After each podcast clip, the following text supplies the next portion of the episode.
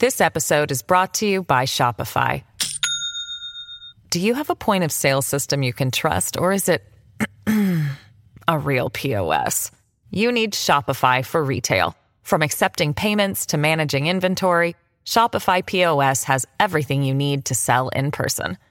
Go to shopify.com slash system, all lowercase, to take your retail business to the next level today. That's shopify.com slash system. Thanks so much for listening, everybody. It's Brian Kilmeade Show. Uh, welcome. This is going to be a big hour uh, because we have all these revelations about what's happening with Russia, the Russia probe. Uh, we're getting more, intel- uh, more intelligence out, if you can call it intelligence, out of the House committee run by Adam Schiff. He's going to give up all these transcripts of the 53 plus interviews he did in the Russia probe. Remember what he said? There's no doubt about collusion between Russia and uh, the Trump campaign. Well, it turns out there was a ton of doubt, hence the Mueller report number two. He never had it and it's going to prove it and it's going to show it for sure. They also got the scope memo. Who was the lawyer for John Dowd along the way? Who was the one who had the relationship with Robert Mueller? John Dowd. John Dowd will be joining us to tell us his perspective on what he knows and why originally he was confident that they, they were going to get through this quickly. Next, General Jack Keane will be with us. Uh, China is saying now that they believe they didn't even start the virus, that it started somewhere in the West, and they're proving some stories out there. It didn't even start in Wuhan, that they're actually the victims of it. As we ramp up uh, the intensity between those two nations, I'll get uh, the general's take on that. Uh, and so much more. There's also a report that Iran has pulled out of Syria. Hmm, not sure about that. So let's get to the big three. Now, with the stories you need to know, it's Brian's Big Three. Number three. The president is attempting to hold up China as the boogeyman. The reason that we're in the crisis that we are today is not because of anything that China did. President Trump continues to blame China for the virus and the rising death toll. Why wouldn't he? Media mania. The unrelenting criticism for American media gets a reality check while they continue to give China a total pass and Joe Biden a free ride. Number two. This judge was vindictive. He was out to make a point. She was fighting for her kids. She was fighting for her 18 employees, mostly, as she said, because they're moms without jobs. And uh, what this judge did was a total disgrace.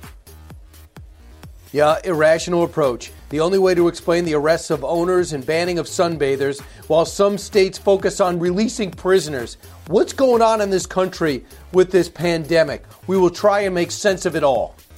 Number one. But we know how to deal with it now much better. You know, nobody knew anything about it initially.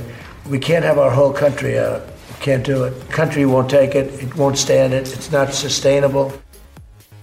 Finding a way to open up instead of looking for a way to close it up. Big administration push and state by state progress uh, is our as our country tries to stop the bleeding of jobs.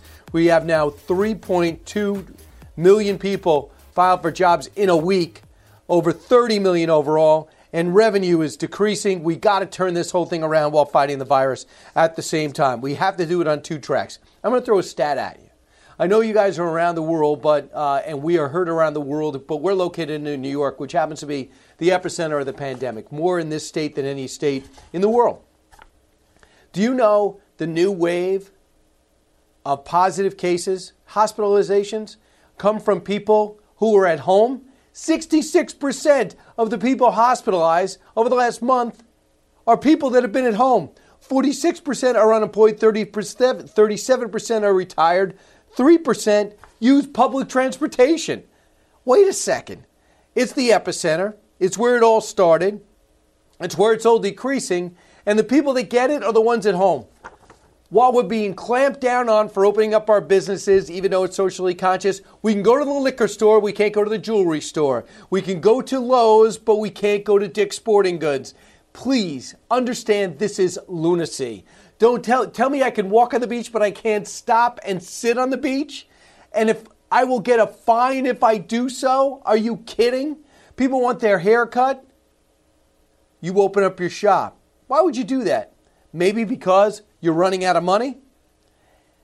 They try to tell you to close up your shop. You say, I'm not.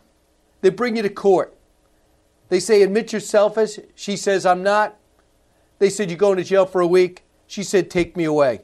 What is going on? I'm talking about an actual story that happened in Dallas, in Texas, uh, with a woman that'd rather take jail time uh, then watch her business wither. Thankfully, there's a GoFundMe page. It's got $500,000 uh, in it already. Uh, meanwhile, the salons do open up tomorrow for Dallas. Here's a listen. Here's a listen to the Texas officials who are running to Shelley Luther's side in this case. Cut 14 she ought to be released immediately. We're hoping that public pressure and shows like this can can highlight the injustice that's happening to this mother. What this judge did was a total disgrace. And if he's a man, if he's a man, he'll step up tomorrow or Friday before Mother's Day, and I hope tomorrow, and let her out of jail. This is an injustice. And if this continues across America, we're going to have trouble. And so we have to let these people get back to work. What's wrong with that? What's wrong with letting them get back to work? Do you have a problem with that? Uh, in Michigan, they do. Now in New Jersey, they say waiting to the middle of June. Are you kidding? I own a car wash. I can't open it. I got a liquor store. I can open that. A gym I can't open till the middle of June. Uh, I don't know if you notice, but the money that doesn't go to everybody in the Paycheck Protection Program runs out in eight weeks. Three have already gone by the board. So you got salons that can't open, gyms that can't open. Most things are closed. I'll work my way forward on that. So hopefully people will start understanding and put, saying, I will not put up with this. Because if everybody goes back to work, uh, they can't arrest everybody, can they? Uh, the other day, I'm looking at footage. I don't know the details of a story in New Jersey. A bunch of guys uh, got together and they were too close. They didn't separate quick enough. Next thing I know, these cops are wrestling with these guys. We're putting cops in incredibly difficult situations. And because these governors, like the one in Michigan, feel as though they're the emperors, not the governors of their state. They've been outvoted by their legislature, but still they continue to annoy it, uh, ignore them. Here's a Michigan House Speaker, Lee Chatfield in Michigan, that says, We've attempted to partner with our governor, but she rejected it. We offered cooperation, but instead she chose court. This is unavoidable. But today we filed a lawsuit in our state to challenge unconstitutional actions uh, of the law in Michigan. If she's auditioning for Joe Biden, I dare you take her. Because not only are you going to lose the election, you will also, along the way, lose Michigan. Who in Michigan can support this crap? Governor Phil Murphy on the public emergency extension. We want to take it absolutely make it clear that this action does not mean that we're not seeing anything in the data which would pause our path forward. It should not be interpreted by anyone to mean we're going to be tightening any of the restrictions. Good news. You can golf, you just can't make a living, go out to eat, or just about anything else. It's easy if you have $50 million and you're the governor of New Jersey. But some of this stuff is just baffling. I don't want to take too much time away from John Dowd because we have a lot to go with this, this Russia probe. But I also want to go with this uh, media madness that we've been witnessing. And you have a situation where you know you didn't vote for Donald Trump, and you think that the Russians helped win an election. Uh, you think the Ukrainian coal was really impeachable. Well, there's no doubt about it where this virus came from. There's no doubt about it that 184 countries have been overrun by it. There's no doubt about it uh, that it was impossible to detect because we didn't know what exactly it was, and the Chinese lied. But if you are somebody who doesn't like Donald Trump, didn't vote for Donald Trump, don't want Donald Trump to be successful, you don't want to blame China. You want to blame Donald Trump. You want to talk about the human cost and blame Donald Trump. I bet you if I put a stopwatch out, they can't go a few minutes without blaming Donald Trump. They could do a story, can talk about hospitals, talk about PPE, uh, can talk about the economy, and then they'll somehow blame Donald Trump. But Kayleigh McEnany got this job as press secretary. I knew she was going to be strong because I've watched her debate on CNN and on Fox. She can handle every issue. Sometimes the president does stuff that I think is wrong. I'll say it. Pulling out of Afghanistan, pulling out of Syria, uh, this peace deal there, ripping George Bush. I say it. She defends it, all of it. And she does it because she really believes it. And I said to myself, when they hired her right away, Mark Meadows, I'm sure oversaw and made it happen. She's going to be strong. So I want you to hear how she handled this situation and to talk about preparation. She gets a question from Jeff Mason, cut 24. Kayleigh, in a previous life, before you were press secretary, you worked for the campaign. And you made a comment, I believe, on Fox, in which you said President Trump will not allow the coronavirus to come to this country. Given what has happened since then, obviously, would you like to take that back? Well, first, let me note I was asked a question um, on Fox Business about president's travel restrictions. I noted what was the intent behind those travel restrictions, which is we will not see the coronavirus come here, we will not see terrorism come here, referring to an earlier set of travel restrictions. So, okay, that's kind of answering it. But then she went on. Cut 25. I guess I would turn the question back on the media and ask similar questions. Does Vox want to take back that they proclaim that the coronavirus would not be a deadly pandemic? Does the Washington Post want to take back that they told Americans to get a grip, the flu is bigger than the coronavirus? Does the Washington Post likewise want to take back that our brains are causing us to exaggerate the threat of the coronavirus? Does the New York Times want to take back that fear of the virus may be spreading faster than the virus itself? Does NPR want to take back that the flu was a much bigger threat than the coronavirus? And finally, once again, the Washington Post would they like to take back that the government should not respond aggressively to the coronavirus? I'll leave you with those questions, and maybe you'll have some answers in a few days. She's polite, she's strong, she knows her stuff, extremely bright. Game on. Gets together with the president, got great access, like Sarah Huckabee Sanders did, doesn't get ahead of him, finds out if he's going to have some press briefings a little bit later on. President reversed himself like only he can when it came to the task force. They're staying but they got to focus more on opening up the country instead of shutting down the country and talking about diseases. Just about done with Fauci and Birx. Enough. You work on working with these cities to get it going. We're not going to wait forever to get your vaccine and therapy going. The science is working hard, but I also think we have to work hard to get it open. This current situation is unsustainable. So, on top of that, the Russia probe, as the president admitted to Bill Muir on ABC, when they asked why didn't you re- why didn't you restock and get ready for a pandemic, he said I was a little distracted with the Russia hoax and the impeachment. He's 100% right. When we come back, we talk about why you should take the word hoax and circle it with John Dowd, the president's first attorney, who saw the president through the roughest time in this whole thing, how he feels about the new revelations out yesterday and more today. Diving deep into today's top stories, it's Brian Kilmeade. Wyndham Hotels and Resorts makes travel possible for all. Whether it's the long haulers looking for a great cup of coffee, a roomier rest for the on a whim road trippers, or a place to make summer memories with the whole family. No matter who you are, where you're going, or why, with 24 trusted brands to choose from like La Quinta, Days Inn, and Super 8, your Wyndham is waiting. Get the lowest price at wyndhamhotels.com. Restrictions apply. Visit website for more details. As many of you know from your own life experiences, a life in so called blue collar work is something to be proud of. It is very rewarding to work that has impact on your friends, your neighbors, and your family's lives. Great successes can be had in the blue collar career. There's no degree requirement for achieving comfort, peace, and freedom. While schools cut shop classes and funnel students into colleges, there are plenty of options for hard workers who are ready to take advantage of open positions. Many young people today assume that college is the only way to achieve success in life. That is not true. Let me introduce you to Ken Rusk. Ken spent his younger years digging ditches and working in construction. He never went to college. Instead, he made goals, planned, and worked hard for 30 years. Now, Ken is a successful entrepreneur with multiple businesses and revenue streams.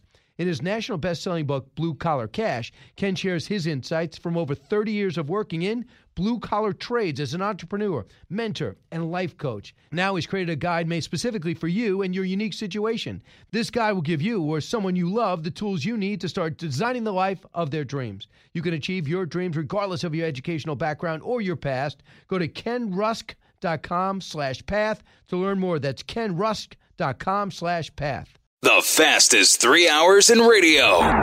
You're with Brian Kilmeade. There's this ample evidence of collusion uh, of the campaign, and it's very much in the public record. Have you seen, do you have direct evidence of collusion with Russia? Well, I think there is direct evidence, and there is significant evidence of collusion, and we've set that out uh, time and time again. Adam Schiff, evidently very nervous right now because all of the interviews that he did, transcriptions are going to be coming out today. The scope memo, heavily redacted, came out yesterday as we try to get to the foundation of the Russian probe. A man that was there from day one, John Dowd, did a lot of the work. And in many ways, John, I don't want to put words in your mouth, former attorney for the President of the United States. Always great to talk to you. First time I met was the Pete Rose investigation. But I don't want to put words in your mouth. You feel like you were misled on, on where this probe was going. What do you think now that the scope memo's out there? You know, you know what's interesting, Brian. I've in the, the last few days I've just been going through back through my files, and uh, we were badly misled uh, by Mueller and his senior people, uh, particularly in the meetings that we had.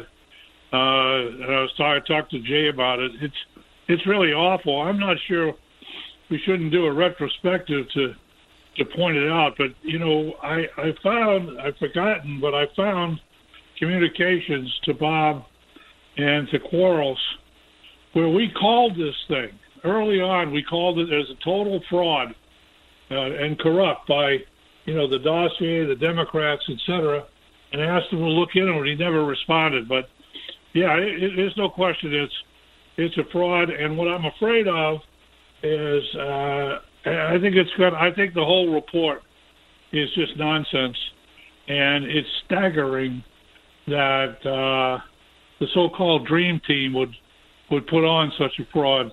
I mean, Durham has really got a load on his hands uh, tracking all this down. But yes, it does. And um, so, so the scope memo says this: the, It's, just, it's stunning. Huh? It said Rod it said the scope memo shows that Rod Rosenstein did not hesitate to explicitly authorize a deep dive criminal probe into the Trump team that extended well beyond the Russian interference effort. A third scope memo was also drafted. Meanwhile, I just played what Adam Schiff said. He says he's seen direct evidence of collusion. He said it many times. Uh, it never happened. Well, it didn't know, take place. He interviewed. Brian. Go ahead. Brian Schiff, Schiff doesn't Schiff doesn't release these interviews because they're going to make him a liar. They're going to expose him, and and uh, uh, he'll be run out of town. That's what that's what these interviews do. And uh, you know, he we, we all know he's lying. He he lied for months in the uh, the impeachment inquiry, et cetera. He's essentially Nancy's liar, and uh, he's now going to be exposed. And I wish the director of uh, national intelligence would just stop fooling around and release them to the public. Stop this nonsense. People need to know what the truth is here. And uh, the other thing that's interesting, I was looking at the list of people who were interviewed. This is at the same time that Nancy and those those bozos that work for her, those clowns, were accusing the administration of obstruction. I mean, it's like Look telling at this. us we Yeah. obstructed Mueller when we gave him everything we had. You know, it's it's astounding what they get away with publicly and the statements that they make.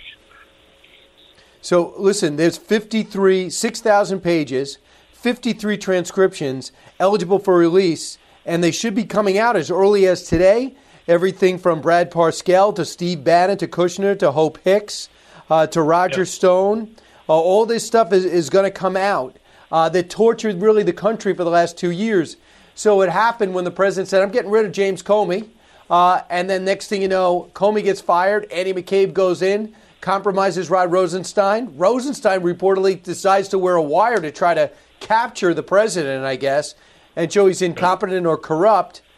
Do you think Rod Rosenstein realized the error of his ways in the middle of the investigation? Yeah, I do. I'm, I'm now convinced of it. Now, I'll give you another reason, but I want to observe something about this secret order that he that he issued. What it says to me is that they knew. I think that was in August of 17. I think I think that This episode is brought to you by Shopify. Do you have a point of sale system you can trust, or is it a real POS? You need Shopify for retail. From accepting payments to managing inventory, Shopify POS has everything you need to sell in person. Go to shopify.com slash system, all lowercase, to take your retail business to the next level today. That's shopify.com slash system. Rosenstein and Mueller knew they had nothing then, and so they went to they went to Rosenstein and asked him to give authority to to go chase rabbits all over the place. So I think it's it's in, in a sense an admission that Mueller had nothing because you know a lot of people want to know is you know Bob when did you know you had nothing? Well, I knew he had nothing you know, when we, we made all the witnesses available and gave all the documents. And that was September, October, November of 2017. And that's why we were pushing him so hard. But it's, uh, yeah, Rosenstein has got a real problem. I'll give you one more other reason. Uh, when Mike Bowie. 30 seconds, yeah. Partner, huh? Got 20 seconds.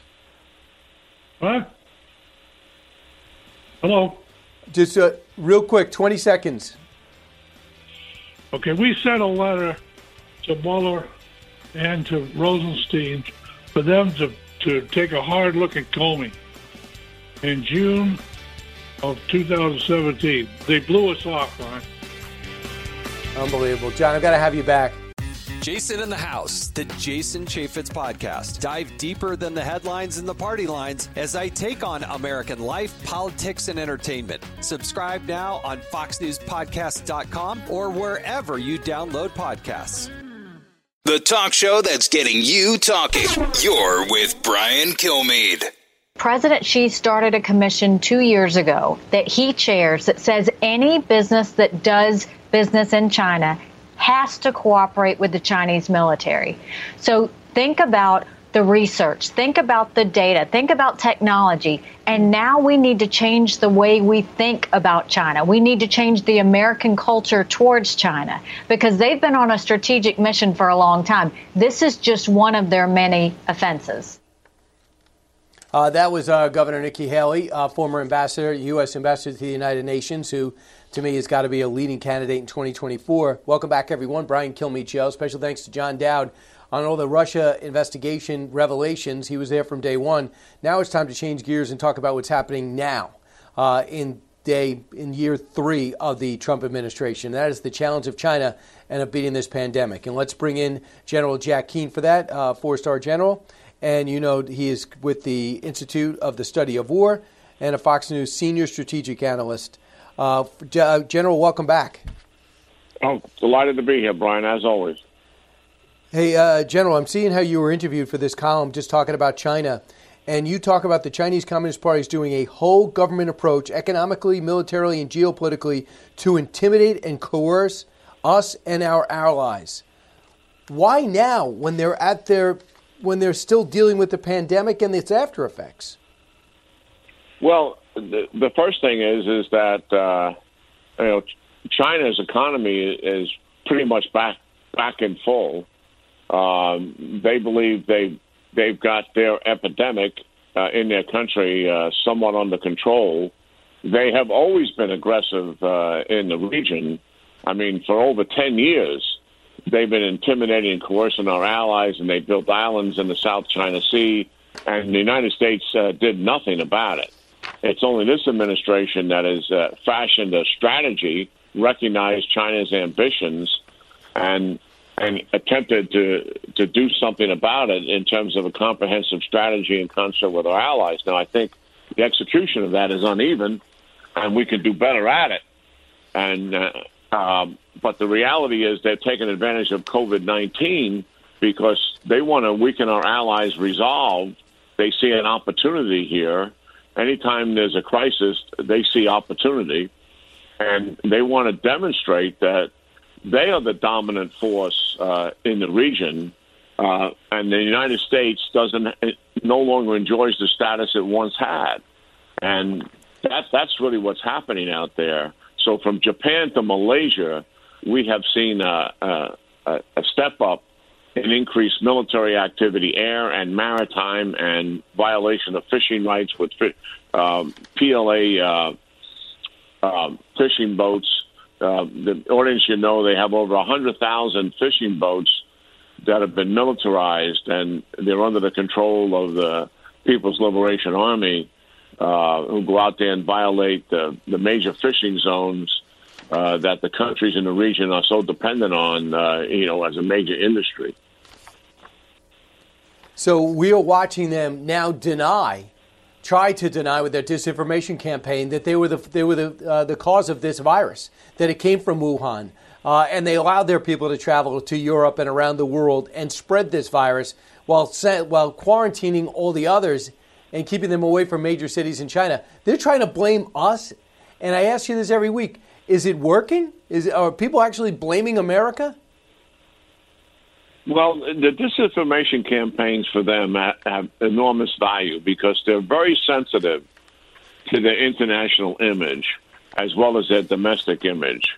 And in general, this public image is what creates the paranoia for them and this and, and the desire to have a propaganda or disinformation campaign.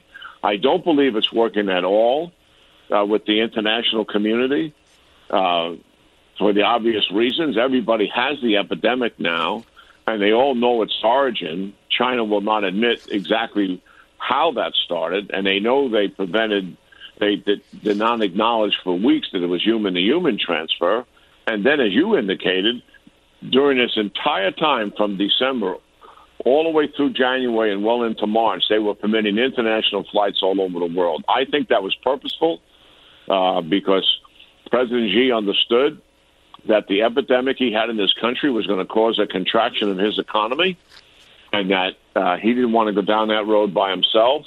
He wants to have the uh, the dominant econ- uh, economy in the world. He's, he's targeted to, to have that in 2030 plus, and he knew that would be a huge step back for him. So all the economies of the world have suffered as a result of this, not even to speak of the tragedy of the loss of life. I, I believe that that that is the most reprehensible thing that they did. They covered up the origin, they covered up the human to human transfer, but spreading the epidemic worldwide when they could have when they could have controlled that just simply by shutting flights down that that is I think it's outrageous criminal behavior in my mind. So uh, here's the Secretary of State last night, cut 40. We saw what they did to the journalists that they kicked out, American journalists they kicked out. Uh, we saw what they did to some of the doctors who early on uh, raised the flag and said, hey, we, have got a problem. Uh, we, we, saw that they just wandered off, not to be seen again.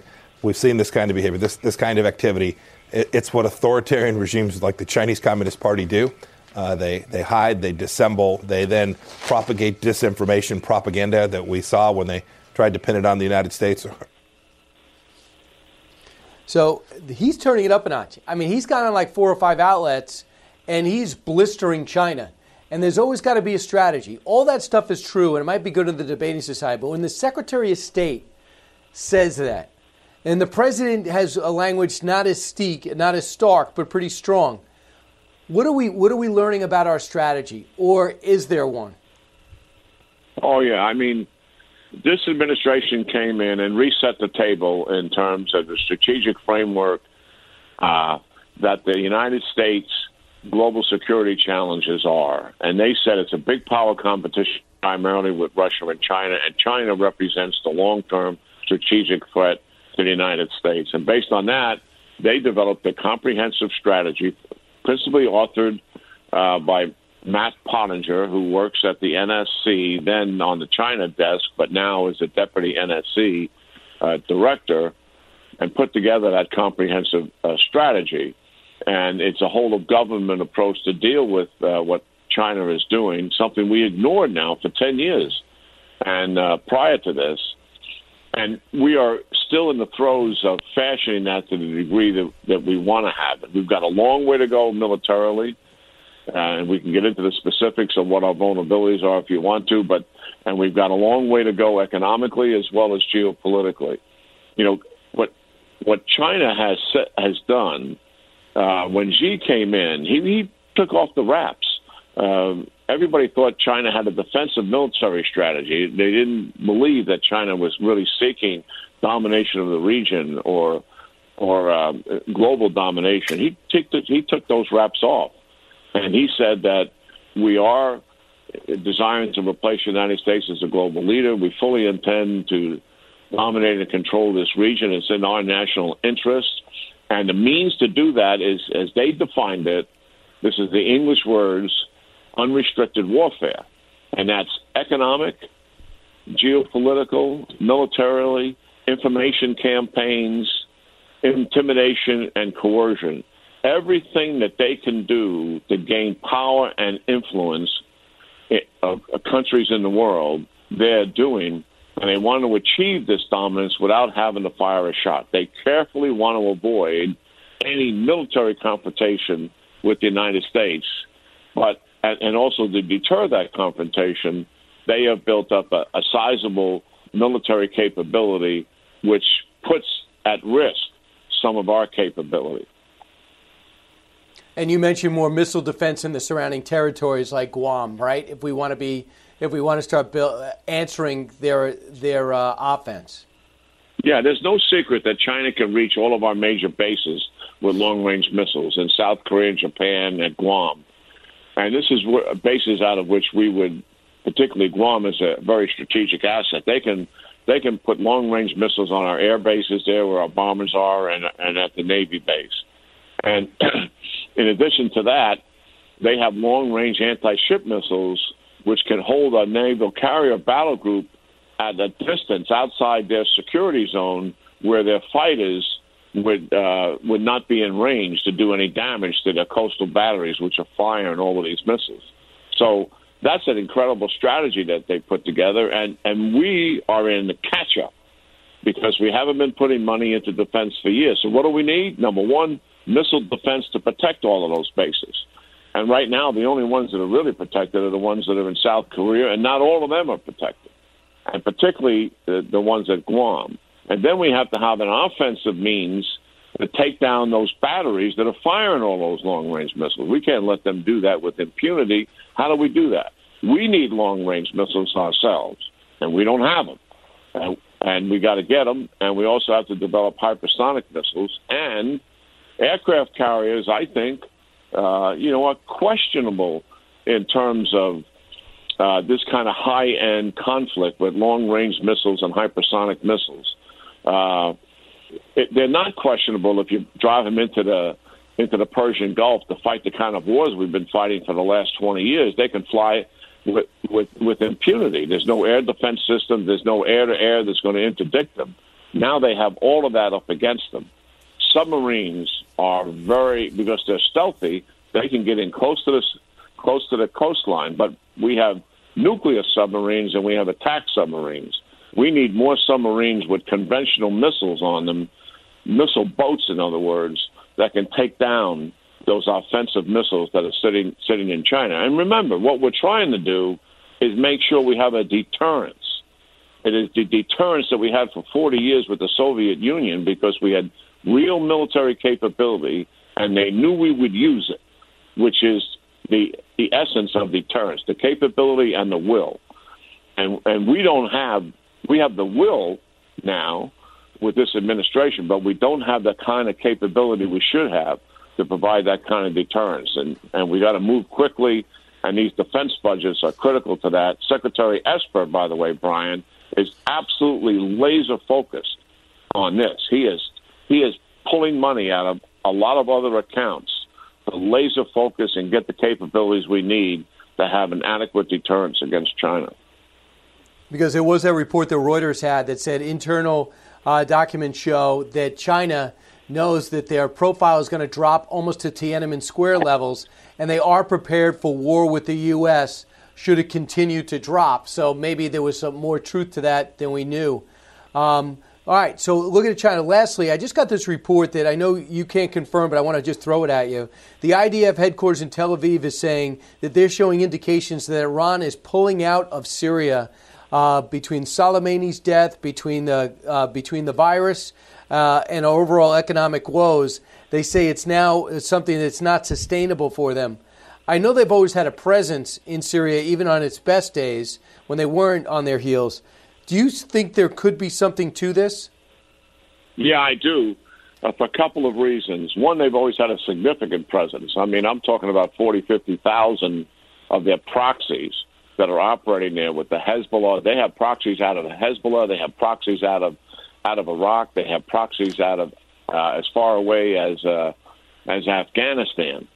Um, so yes, here's what I do know. I do know they they had to cut back significantly. This is before COVID nineteen on funding for the Assad regime because of the sanctions that America has imposed on them, and that started to tank the Syrian economy even more so because they they really were the major supporter uh, to Syria right from the outset.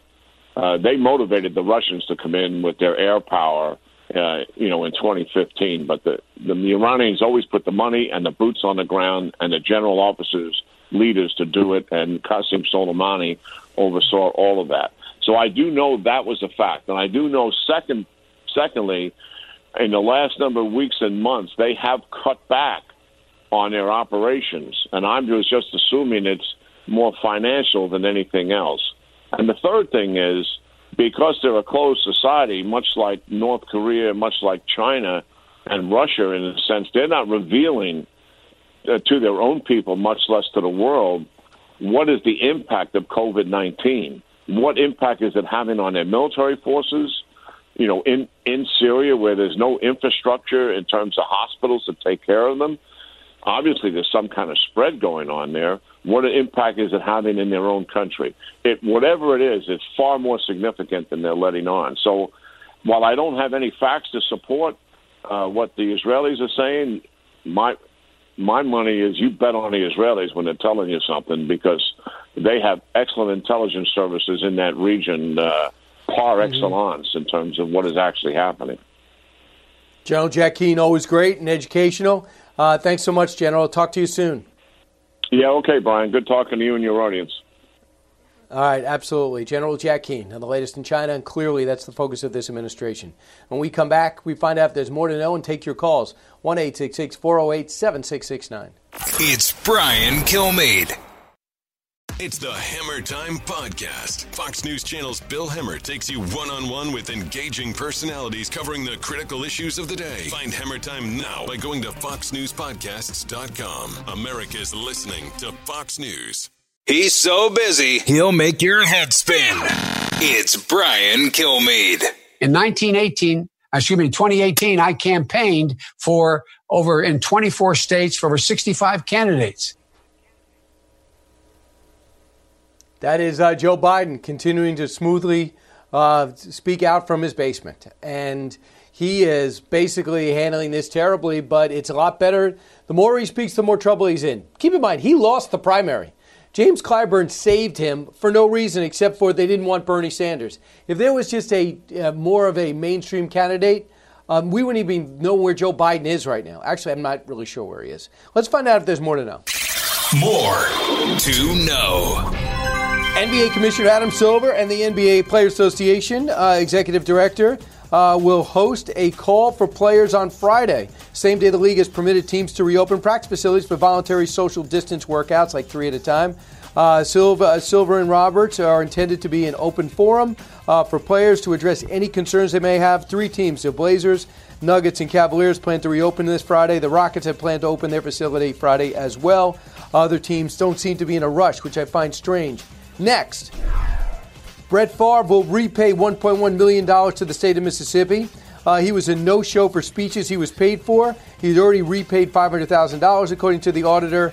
Uh, looks like a big embezzlement scheme that Favre was a part of, but is not going to get in trouble for.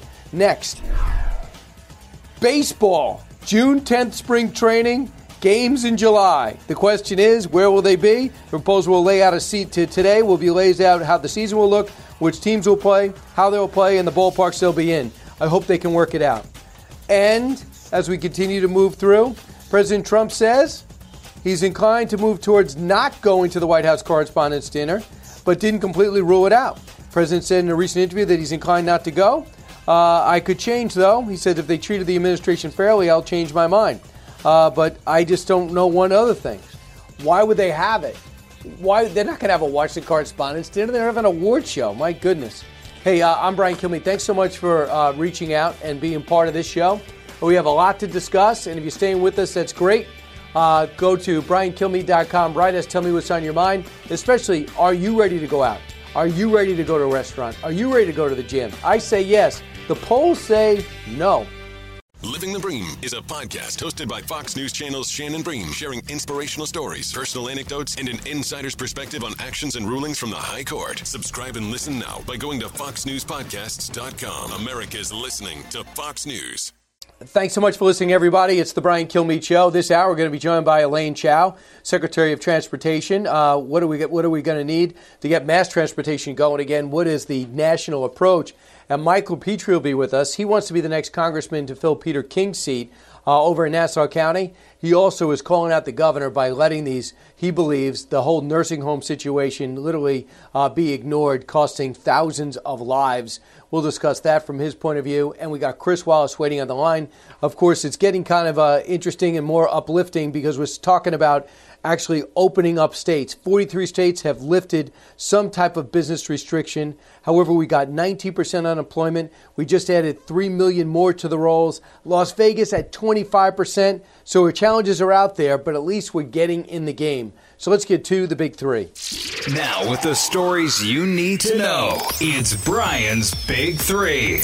Number three. The president is attempting to hold up China as the boogeyman. The reason that we're in the crisis that we are today is not because of anything that China did. President Trump continues to blame China for the virus and the rising death toll. Right. Uh, that is the media really being fair and balanced. Media mania, the unrelenting criticism for America, Americans' media gets a reality check while they continue to give China a pass and Joe Biden a free ride. Number two. This judge was vindictive. He was out to make a point. She was fighting for her kids. She was fighting for her 18 employees, mostly, as she said, because they're moms without jobs. And uh, what this judge did was a total disgrace. Lieutenant Governor Dan Patrick, irrational approach. The only way to explain the arrests of owners and banning of sunbathers while some states focus on releasing prisoners. We'll try to make sense of it all. Number one. But we know how to deal with it now much better. You know, nobody knew anything about it initially. We can't have our whole country out. We can't do it. The country won't take it. It won't stand it. It's not sustainable. Finding a way to stay open and looking instead of finding a way to close. Big administration push and state by state progress as our country tries to stop the bleeding on jobs and revenue while fighting the virus and taking on China. Now, this. And now, the Brian Kilmeade Show welcomes back Mr. Sunday, the receptive voice, the king. all that and so much more. You have misplayed this so badly because Okay. we had a wonderful little thing going here. Yep. Chris Wallace. You know, Chris Wallace this is the also- Which I would complain about that totally misleading and taken out of context announcement, but I'm not because there is bigger news today. And let me put it in a number 56. 56. Do you know what I'm talking about? Yes? It's your birthday. I think Yes, I it was a little surprised to see that you were 56 years old. I I did not know that you were. Uh, I don't know how the way to put it, but that old. Wow. Because you see me without a shirt on and you think I have the body of a 20 year old. Is that right? I I I don't know. I somehow I I thought you were about 50.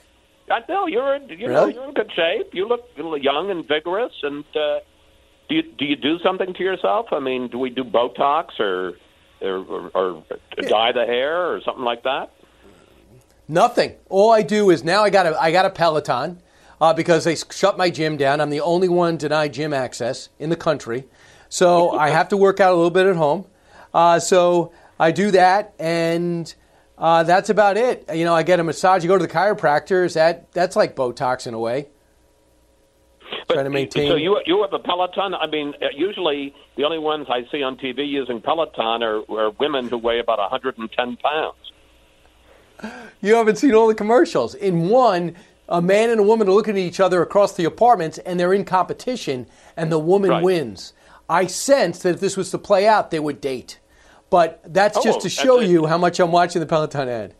Absolutely. So so like when you do Right. the Peloton, do you tune in to you know one of, one of the classes and you hear them and they say, Oh, yeah. Brian, Brian, you're third. No, uh, I have yet to take a live class. I always take them on tape. Uh, but it's it's really uh, it, listen. By the time I'm done, I'm I'm sweating. That's the key. A sweaty 56 year old Brian Kilmeade. Ladies and gentlemen, I have provided you with that image, which you'll never be able to erase. Right. Chris Wallace has a book coming out. It's called Countdown, uh, Countdown 1945, The Extraordinary Story of the 116 Days That Changed the World, uh, coming out on June 9th.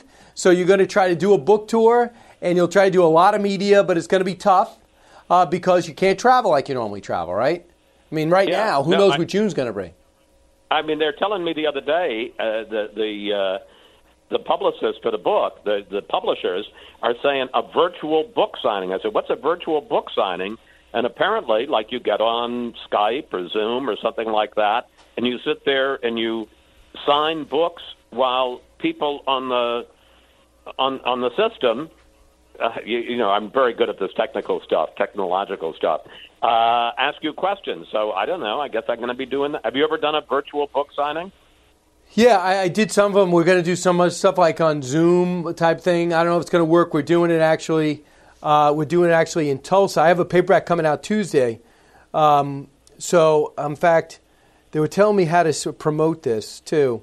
Uh, I'm doing this thing on Zoom. Says uh, this is the verbiage. Come join me on Tuesday, May 12th, to help celebrate the paperback release uh, of Sam Houston, the Alamo Avengers. Got brand new material. It's happening over Zoom, uh, so you can grab a ticket by going to briankilmeade.com. Okay, that's it.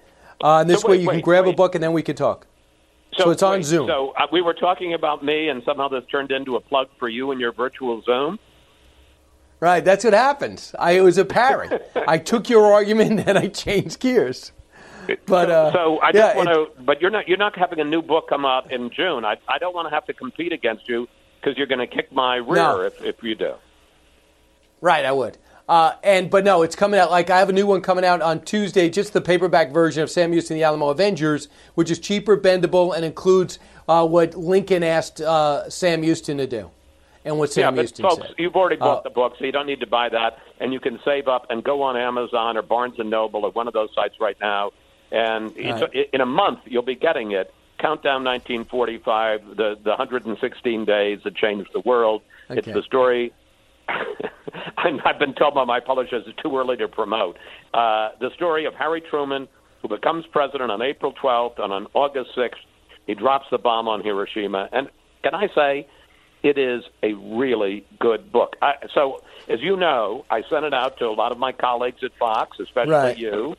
And I I only sent it out to my best selling colleagues at Fox, and that was 47 people. I mean, my God, everybody at Fox has written a book.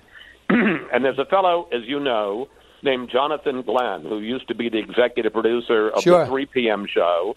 I think, with all due respect to you and to me, I think he is the smartest person at Fox and the best writer at Fox. He read the book in one day. So, folks, it's it's it's a, and he said he couldn't put it down, and he loved Right. the book. I may I may like uh, put out his review of the book because it doesn't get any better than that. He is a very smart guy. I used to work with Shep. Now, I got to bring you to a story that has very simple, and I think that really should hit home and make you rethink everything. Okay. Okay. In New York, we have this the most popular governor by the polls is Governor Andrew Cuomo.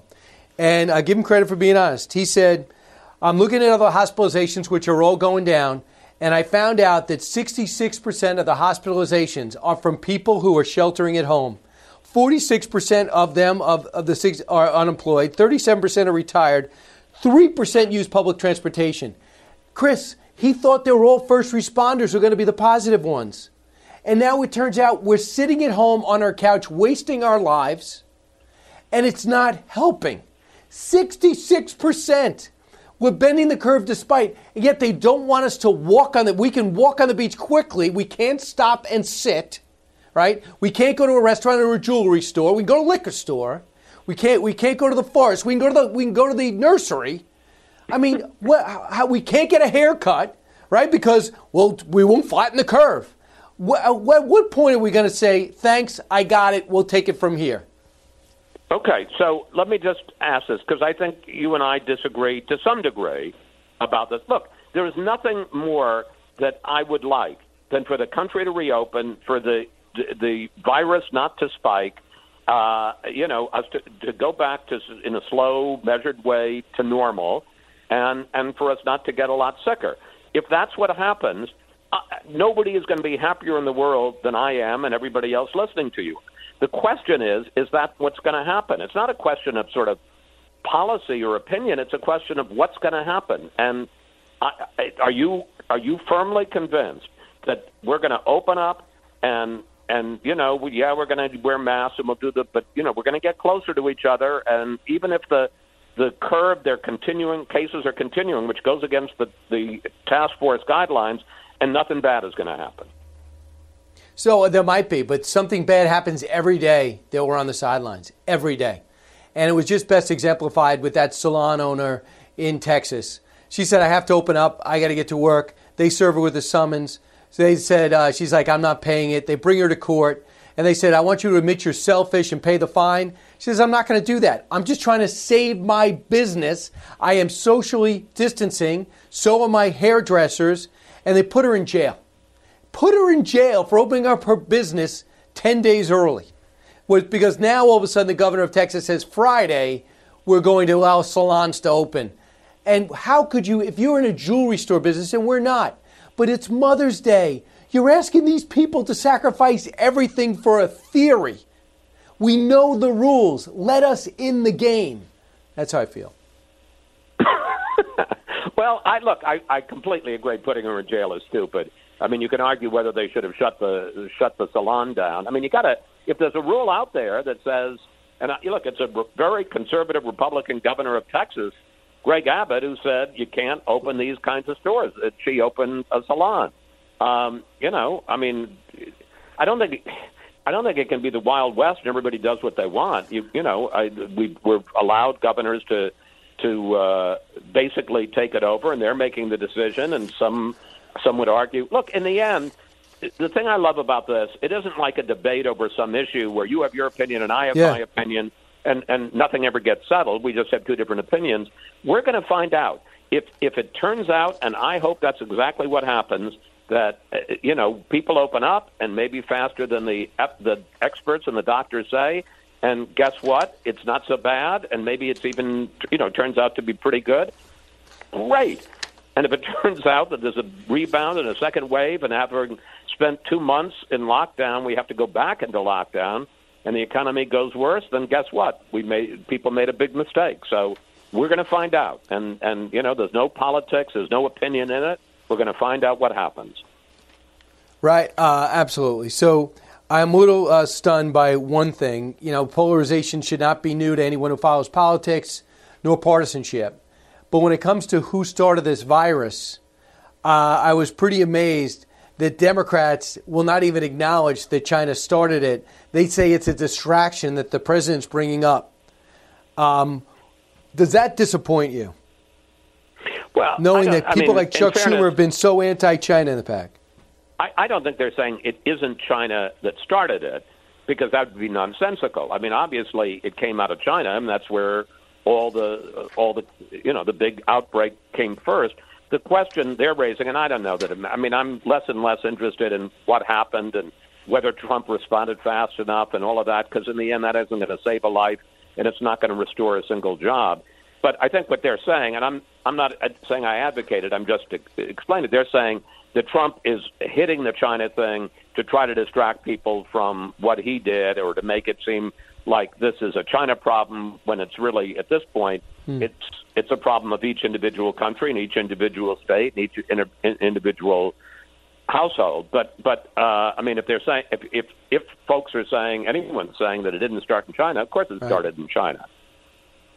Chris, uh, my last question to you. I know you don't have settled guests yet, especially with the news breaking as quick as it does and everything changing. Do you No, think it's because we haven't been able to Russia, book anybody. But go ahead. Uh, do you think uh, do you think the Russia scope memo and that topic will make your show? Maybe I, haven't read. I, I don't. Here's what I don't understand: why Republicans are complaining about the Russia scope memo. This is the memo that Rod Rosenstein wrote to uh, to Mueller in August of 2017. Correct? Yep, yep. Well, so what he basically said is investigate everything. Investigate Carter Page. Investigate uh, Mike Flynn. I don't know why that makes Mueller look bad. If anything, it makes Rosenstein and the and the Justice Department, which was they were all appointed by Republicans. Rod Rosenstein was a Trump appointee. So why why yeah, why but is he's this? right. Uh, man, I should not have asked this up against the break. I, I, I have a million answers to that, but Rod Rosenstein isn't necessarily. Uh, he was there for a blink of an eye. He gets this. He actually thinks Trump's in bed for some reason with Russia. And then it, to me, he seems like he realized in the middle of it he isn't. He lands the plane, but the scope memo allowed them to go anywhere and everywhere. And that's why you have what a mess we had for the last two years. But I, that's where I think you got to. I think you have to have that debate on Sunday. I think it'll be great. Okay. All right. Yeah, you All right. know, look, I, I often let me, let me write down a little bit. I'll, you know, I know you got to go to a break. I'll write it down, so I just want to remember. And if you send me an email with more ideas and questions, because you, nor as you normally, Ah. do, I didn't get it last week, and I was really kind of adrift. Thanks, Chris Wallace. Appreciate hey, can I it. just say one last Talk thing? to you soon. Yes. Happy birthday. All right. You're, you're very appreciated. We'll, we'll hang out next year when we're allowed to see each other. Uh, talk to you soon. Back with phone calls. Don't go anywhere. Brian Kilmeade will be right back. Fox Nation presents podcasts Women of the Bible Speak. I'm Shannon Bream, host of Fox News at Night and author of the new book, Women of the Bible Speak The Wisdom of 16 Women and Their Lessons for Today. Subscribe now on Apple Podcasts, Spotify, FoxNewsPodcast.com, or wherever you download your podcasts. Information you want, truth you demand. This is the Brian Kilmeade Show. And I think universities and colleges and uh, K 12 schools, they're all planning right now on how that can happen. And the reality is, is it may look different uh, from location to location, from community to u- community, uh, depending on where the virus is and what the challenges are. But I expect that uh, there are lots of planning sessions going on right now, and I agree with the president that uh, kids have to get back to school. Yeah, absolutely. They got to get back to school. They got to get back to college. Don't tell me to write a $45,000 check, even if the room and board isn't included, or you give it back to me. Why am I rushing to college? People are going to take a gap year and not go back this year, especially if you're an athlete. I mean, these student athletes, they got destroyed in the spring. Nobody's fault except uh, China. Uh, they got destroyed in the spring. Uh, you got to go back there and have some normalcy there and make, make a commitment to make it happen. Don't throw up your hands and say, too risky. I'm afraid of being sued. Enough. Uh, some other good news in California by Friday, May 8th, they're going to allow certain businesses like bookstores, flower shops, clothing stores, and sporting goods stores to open, but curbside. Mississippi restaurants go dine in. Good job. Montana schools will have the option to return now in classroom. Maryland elective surgeries, golf, tennis, boating, fishing, and camping are back. But man, Maryland's going slow. New Jersey, unbelievable. They extended another 30 days. 30 days. No business, 30 days. No malls, 30 days. No, obviously, no schools, 30 days. No parks, no youth sports, 30 more days. Make it work. It's lazy. When we come back, Elaine Chao joins us. What are the trans? What are the chances of mass transportation? We'll find out. From the Fox News Podcasts Network, download and listen to The Untold Story with Martha MacCallum. The host of The Story on Fox News Channel sits down with major newsmakers each week to get their untold story. Subscribe and listen now by going to foxnewspodcasts.com. From his mouth to, your ears, it's Brian Kilmeade.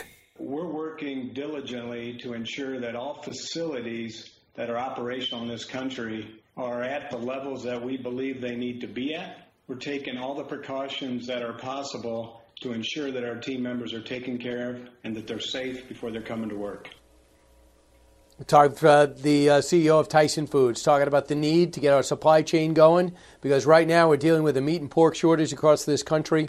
Uh, all has to do with this virus. Joining us now is Elaine Chao. One of the main things she's uh, trying to help uh, do and keep this country afloat while we deal with the virus and science takes over. She's the Secretary of Transportation. Ms. Secretary, thanks so much for joining us. Thanks so much for having me, and happy birthday! Oh, thank you very much. I appreciate it. Um, this is the first. I mean, we're social distancing, or else you'd probably be in studio, perhaps.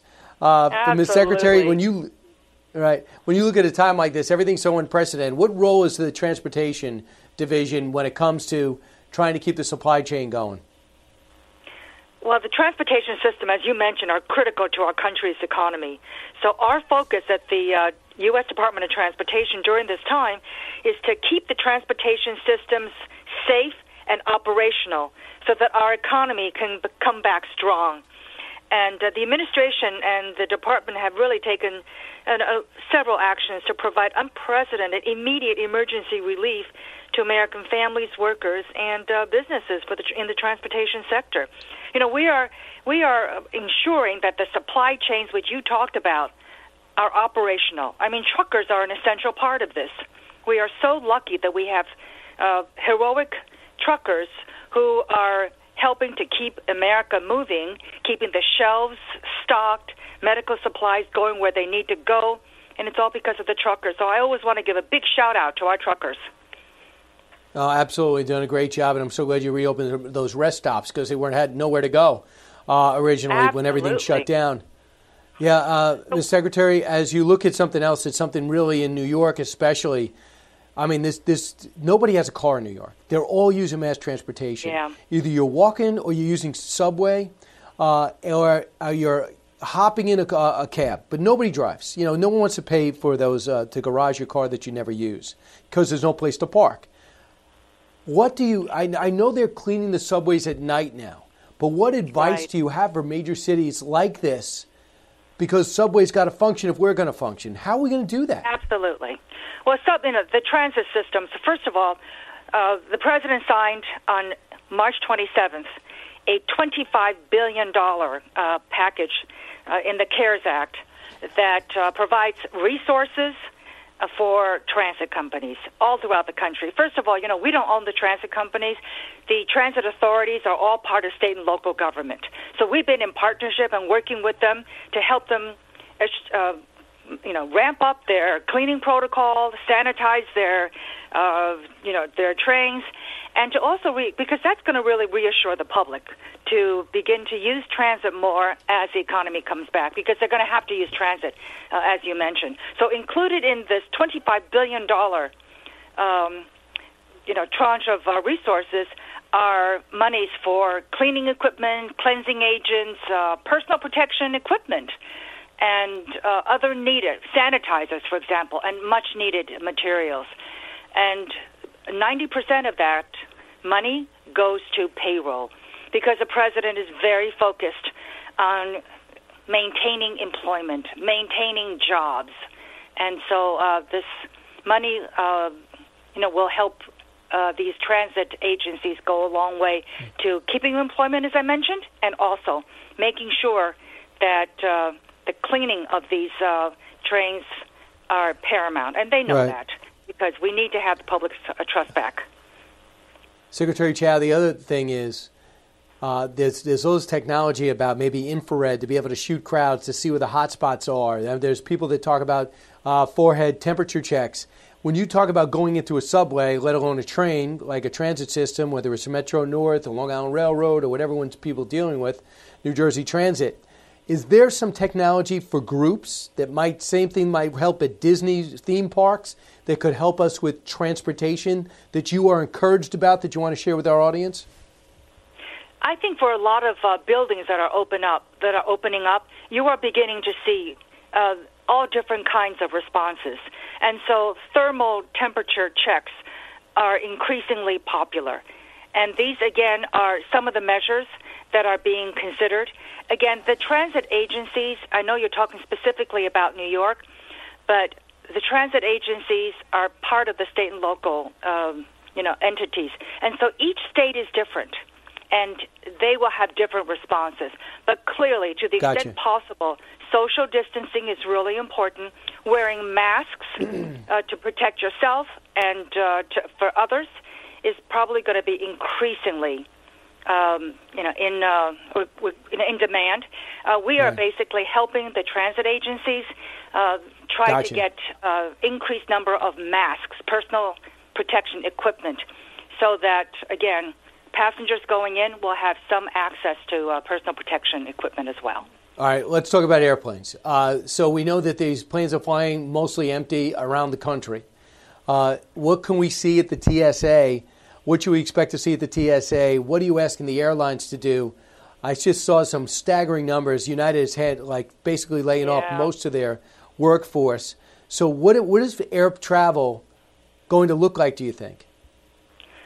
Well, the air the airline industry is really hurting bad, their passenger volume dropped 96%. The number of airlines, airplanes in our skies dropped about 70%. So they are really hurting. And in the CARES Act that the president signed on March 27th, there was a package of $50 billion to airline companies, travel agents, uh, ground contractors that does catering, for example, for the planes. And that is to help, number one, meet payroll, because once again, the president is really concerned about maintaining employment. And then on top of that, we also gave 50, uh, sorry, $10 billion for airports. And so, you know, the only, the best solution for helping airlines and airports is to get the economy back because we cannot sustain this kind of economic devastation. We can come back in phases while still maintaining safety. I mean, this morning, the initial claims filed was another 3.2 million people. We have over 33 million people who are now unemployed in, within basically five weeks. I used to be the Secretary of Labor, so I'm very familiar with these statistics. I have never seen statistics like these. I mean, this. Uh, these levels of unemployment at such a short period of time is just devastating. And the only solution is we've we've got to reopen America while keeping safety. Look, it's ne- it's never going to be totally safe. I mean, for the foreseeable future, till we come with a vaccine. I think it's time for the American people to understand that and decide that it's it's going to be worth the risk because it's also 99.6% survivable. Only 0.4%, and the numbers could go up as we test more, will die from this. So, and not every is it place something that we can deal with? hotspot. Yeah, not every Exactly. not every place in America is a hotspot. Uh, you know, there are there are uh, places where there are very few occurrences, and they can begin to come back. They do not need to be in a 100% uh, shutdown or lockdown situation, thereby again Gotcha. devastating the local economy. All right. Uh, so you got this money. You're going to put critical funding into transportation, one the thing transportation system. Go ahead. Right. I've also got to mention we also so we provide resources. With number one, we keep the transportation systems in America safe and operational.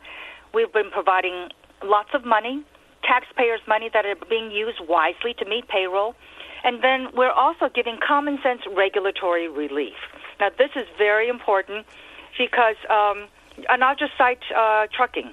The department taken, has taken unprecedented actions to help truckers because once again they are keeping our supply chains open. They're making Gotcha. they're doing their work so that we can stay at home.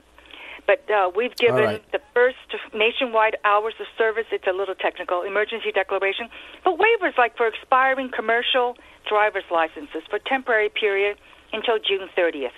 I mean, some you know some truckers' uh, license may be expiring, but they can't go to the DMV because it's closed.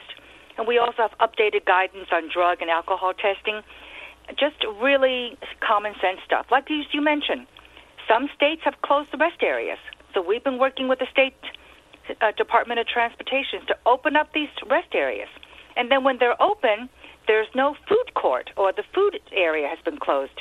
So we have actually extended a temporary waiver to allow food trucks in rest areas so that truckers can have some food. So we're talking about like Gotcha. you know commonsensical stuff like that, but regulatory relief, flexibility under you know recognizing the hardships that these uh, you know truckers are going through, or in other areas. Um, we try to Gotcha. be flexible during this very special time. Secretary of Transportation Elaine Chao, thanks so much. Stay safe and Thank healthy. you. You got it. Uh, meanwhile, uh, this just in: the Supreme Court has thrown out the convictions of two people involved in New Jersey's Bridgegate, Bill Baroni and Bridget Kelly. They are now free. Bill Baroni was convicted of fraud and conspiracy for scheming in 2013 to change the traffic flow. Remember that? It destroyed Chris Christie's hopes, really, of um, of becoming president of the United States. He was at 65% of uh, 65% approval. Just had a massive reelection. Everyone thought he'd be the front runner to run again. He thought the last time was too soon, and then after this happened, uh, his, role was brought up. He could not shake Bridgegate.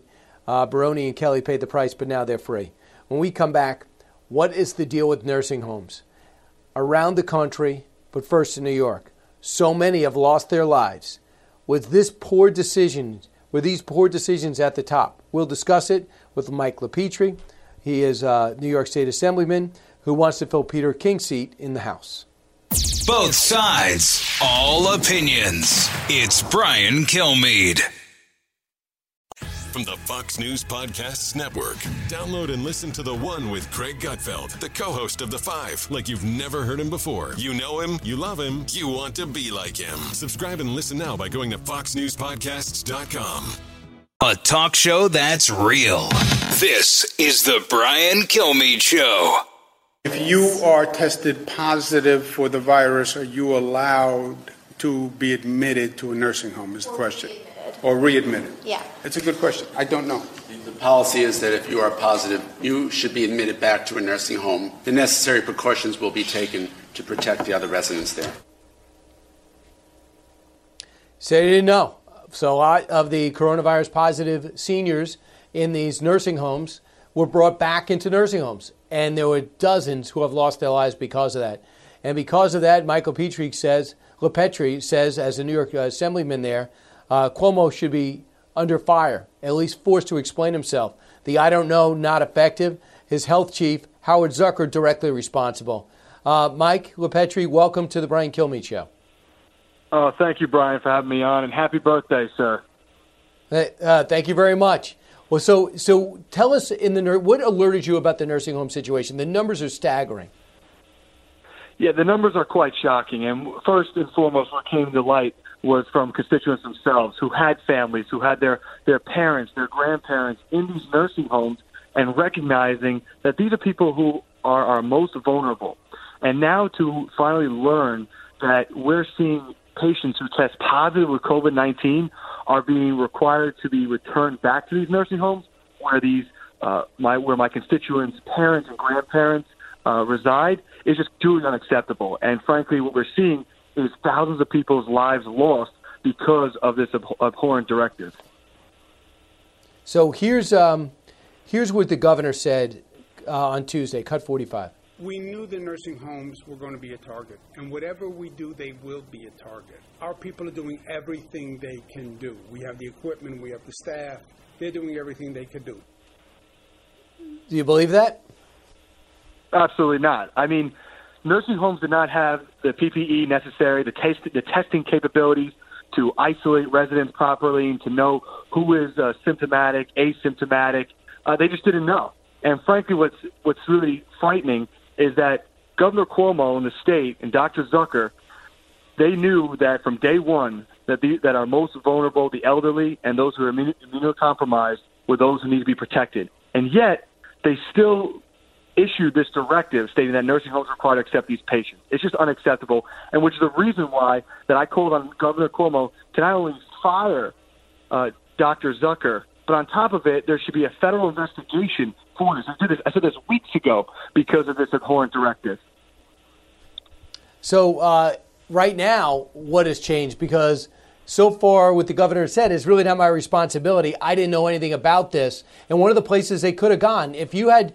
You said we had nowhere the place to put him. That's just not true. You could have brought him to the Javits Center, the USNS Comfort, when it was in New York Harbor, and those places were basically empty and unused. That would have been the perfect answer.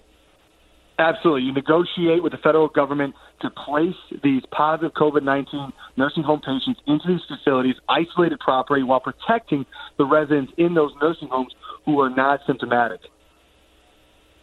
Here's what Charles Camosy said. He's with Fordham University. He looked at this situation too. He was appalled. Cut 46 what possible reasoning could there be for sending COVID positive patients back to nursing homes who had no PE, no PE, no personal protective equipment, no training? And the best, I mean, the, who knows? But the best thing I can come up with is they didn't want the hospitals to be overwhelmed. If, and if, if they had taken these patients as COVID patients, if they took them um, and made sure that they weren't uh, dying often alone um, without their families being able to see them, um, what would have happened? Maybe we would have had the horror uh, stories that we all thought were, were going to happen. Your thoughts? Yeah, I mean, you're looking at this just defies common sense. This directive. I mean, you're looking at at least 5,000 people have died from COVID 19 in the state's nursing homes since March 1st, right? You have 22 nursing homes with at least 40 deaths in, and with most of these facilities in New York City and Long Island alone. I mean, just recently you had uh, 62. Excuse me. You had one of New York City's largest nursing homes with 705 beds reported the highest number of deaths. So you're seeing many of these patients, of COVID 19 patients, return back to these nursing homes with plenty of alternatives, but you didn't do it. You never, you never made the effort to put in the, the care that was needed to save these most vulnerable, the elderly, the most vulnerable's lives. Mm-hmm. And for me, that's quite frightening, which is why I just couldn't see anything else besides firing Dr. Zuck, Dr. Dr. Zucker, and then and having this federal investigation because any sane person would have seen this becoming absolute disaster. Right. Real quick, uh, what is going to take for Long Island to reopen? The, pre- uh, the governor gave his uh, criteria 14 day drop in hospitalizations and decline in hospital deaths, a rate of new hospitalizations at 2 per 100,000. He wants tracers. What does that mean for Nassau and Suffolk County? You know, all it means is that the governor's trying to postpone reopening this economy, which is frankly detrimental to overall the state's health and the financial outlook that it has already is, let's just say, dire. And frankly, I think we need to have this economy open up sooner rather than later so that people can return back, return back to work, make sure our economy is open, but while maintaining the public health and safety in a, in a pragmatic way that allows both to prosper. Gotcha. Uh, Mike LiPetri, uh, good luck in, in your elections coming up in November, trying to fill uh, Peter King's seat uh, over in the 2nd District in New York. Mike, thank you. Thank you, sir. All right. Uh, meanwhile, uh, go to briankilmeade.com. Tell me what you think. Are you ready to go back to the malls? Are you ready to go back to restaurants? Overwhelming, the polls say you're not yet. I think it's time to get the message out from the highest to the lowest seats. You don't have a choice. We got to go back. Unless you're vulnerable, compromising a health issue. If you aren't, we got to go. Push your companies to get a protocol that's effective and responsible, and then let's turn this economy around one person, one company at a time. New from the Fox News Podcasts Network. My name is Kennedy, and welcome to my podcast, which will, I humbly say, single handedly save the world. You're welcome. It's Kennedy Saves the World. Subscribe and listen now by going to FoxNewsPodcasts.com. Hi, everyone. Brian Kilmeade. Thanks so much for listening to the latest hour of the Brian Kilmeade Show. We're going to be joined by uh, the acting, uh, the uh, acting CBP commissioner of uh, U.S. Customs Border Patrol, obviously, Mark Morgan shortly. Then Congressman Michael Waltz, former Green Beret guy, try to make sense of what these uh, guys were doing over in Venezuela. It's gone terribly wrong, embarrassed the country. Then we'll squeeze in some calls and also bring on Jake Steinfeld. Are you working out? Are you making the most of your shutdown? Or sadly, if your job has gone away, you've been laid off or furloughed? Uh, he has a way, and uh, he's also a very inspirational guy. Body by Jake will be with us shortly. So let's get to the big three. Now, with the stories you need to know, it's Brian's Big Three. Number three.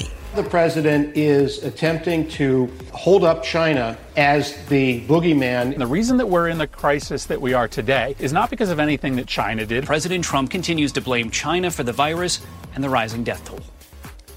Yes, uh, they deserve that blame, but you wouldn't think that with the media in America. Media mania, the unrelenting criticism for America's media gets reality check while they continue to give China a pass and Joe Biden a free ride. Number two. This judge was vindictive. He was out to make a point. She was fighting for her kids. She was fighting for her 18 employees, mostly, as she said, because they're moms without jobs. And uh, what this judge did was a total disgrace. Uh, there you go. Uh, that's the Lieutenant Governor Dan Patrick, who paid the fine who paid the fine for the salon owner and because he decided to take jail rather than apologize. The irrational approach, the only way to explain the arrests of owners and banning of sunbathers, while some states focus on releasing prisoners and selling liquor. We will try and make sense of it all. Number one. But we know how to deal with it now much better. You know, nobody knew anything about it initially. We can't have our whole country out. We can't do it. Country won't take it. It won't stand it. It's not sustainable finding a way to open up instead of finding a way to shut it down. Big administration push, responsible push, and a state by state progress report as our country tries to stop the bleeding of jobs and our economic powerhouse, which we were but aren't right now.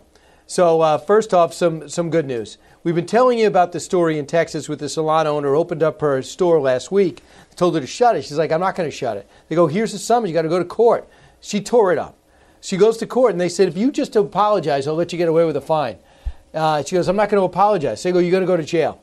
And because of that, uh, this just in, a story just broke uh, the governor there has decided to, uh, the governor um, uh, Abbott has decided to make it uh, no longer possible for anyone violating these executive orders as it has to do with the pandemic to go to prison. So that's an answer because this judge, who evidently is a very liberal judge, felt as though we had to use that time to teach a lesson. I don't know about you, but uh, I don't really need other adults telling me not to sit, stand on the beach, not to sit on the beach, not to lay down on the beach. We understand how to do it. We understand to keep our distance. We can be gently reminded, but I don't think you should be arrested. So that's exactly what happens. The president's saying, go back to school. Uh, we're going to look to get that going on the fall. Baseball looks like it's going to get started in June, spring training. They're going to propose games in July. Yesterday or today, the NFL releases its schedule. They're going to start in September. Yeah, there's a plan B and a plan C. Here's the president. Cut one. I thought we could wind it down sooner, but I had no idea how popular the task force is until actually yesterday. When I started talking about winding it down, I'd get calls from very respected people saying, I think it would be better to keep it going. It's done such a good job. It's a respected task force. It's, uh, I knew it myself. I didn't know whether or not it was appreciated by the public, but it is appreciated by the public. I don't know. It's kind of interesting. President know it was appreciated, but are they going to be sources of wisdom? Uh, so this just in the officially Republican Texas Governor Greg Abbott uh, re- removed jail as a punishment for violating the coronavirus restrictions following the outcry by conservatives over this salon salon owner. Her name is Shelley Luther. When I got up today, she had $500,000 on a GoFundMe page. Try to blow it up even more because uh, she was standing up not only for her and her business and her family, but for the other hairdressers and people who do the nails.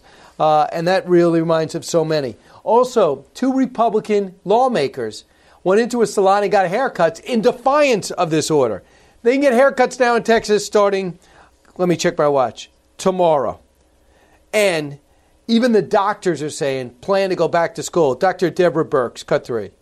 It's a county by county, state by state decision, and that's how we're collecting data. And we're hoping and we are asking all of the states to have a very, very great data system so that every community member can see what's happening in their community, both with hospitalizations and testing, and unfortunately any mortality. So these decisions can be continuously updated. And we're seeing that. We're seeing much better sites at the state and county level to really inform the public in a very clear way. Yes. Find a way to do it. Don't tell me you can't. There's no way we shouldn't be having graduations. I'm watching some of the high school graduations. I saw some of them this morning on World News and WABC. I'm telling you, I watched the Air Force do it. It looked a little weird, but they pulled it off. We could pull off the high school and college graduations. If the Air Force can do it, can Duke? Maybe they don't want to come back for graduation. That's fine. But high schools definitely do. You live in the town, you're not going to see your friends in a while. I think it would work. And if people don't want to go, they don't have to go. Obviously, who cares if you, if you don't want to go to your graduation? So, the other thing that's going on here, and the president said, you know, when we asked about the White House correspondence there, he like, listen, I'm not going to go. If the person starts treating me fairly, I'll go, but I don't see any reason to go down there and have fun with the media. They don't give him a fair shot. So, he talked about it yesterday, and he's been a lot calmer this week, if you noticed. Cut 22. President, what kind of message does it send that you're surrounded by nurses who are not doing social distancing, who are not wearing masks? Kind of well, I can't help that. I mean, look, I'm trying to be nice. I'm signing a bill, and you criticize us. Look, here's the story. There's nothing I can do to satisfy the media, the Democrats, or the fake news, and I understand that. And he doesn't really. I'm sure he'll tweet about it a little bit later. So we have this attack by China. If you want an example of how it's being covered, China has this virus attack. We're going back and forth in a war of words. You would think we'd rally around the flag. Instead, it seems as though the Democrats want to take China's side. Here's a montage, and you heard it in the beginning uh, when we opened up the show, of the media's reaction to the president blaming China.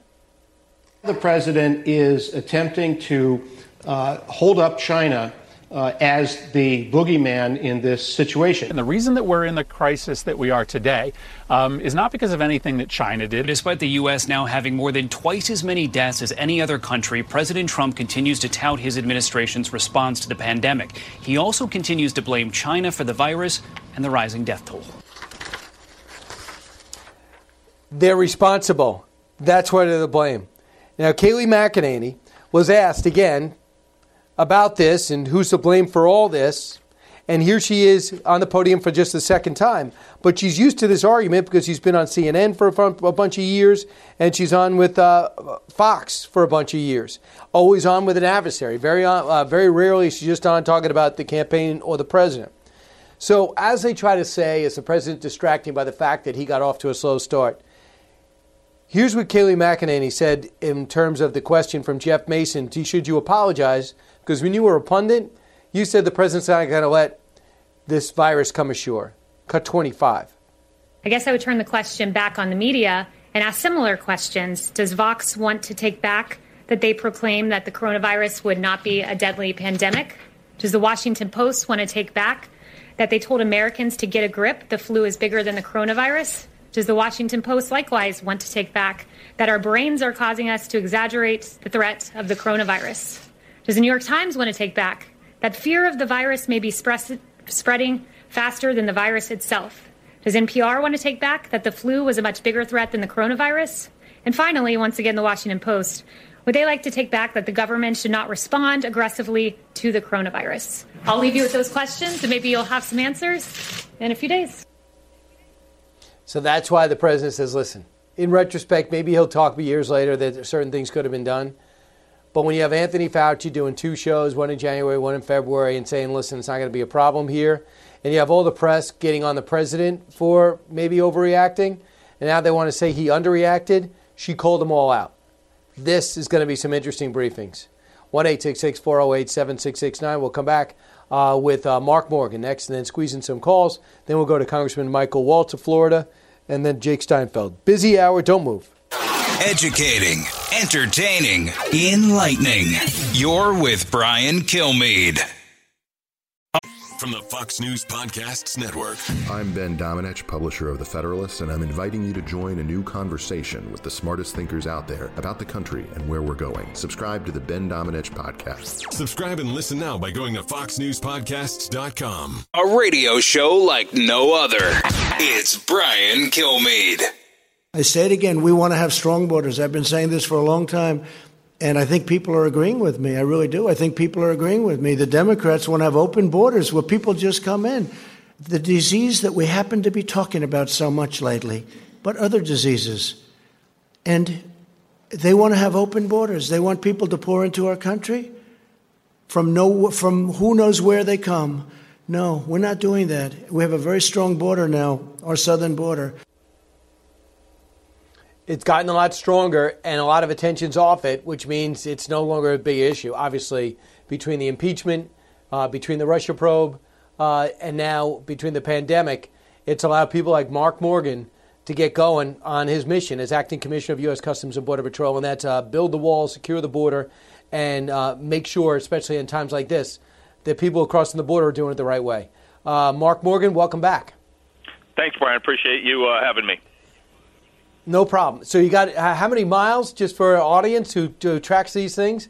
How many miles well, of wall is built? Yep. Yeah, uh, and thanks, Brian. First of all, it's uh, I know it's not getting the media attention used to, but for us at CBP and all the men and women out there, uh, uh, border security, it's definitely still a big issue for us. And I tell you, one thing that illustrates that is your question right on point. Right now, we, we've built 175 miles of border wall system, and we're continuing to build. Not a single day during this COVID pandemic did we slow down. In fact, we sped up building the wall system, and we're still on track to, to meet the 450 uh, miles by the end of 2020. 2020, and it's uh, it's protecting and saving American lives every single day.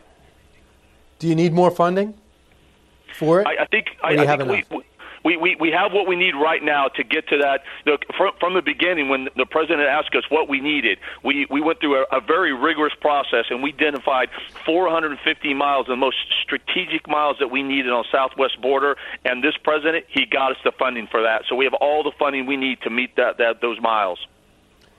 All right, so there's a story today out, and I'm not sure it's, it's exactly your area, but certainly your area of expertise.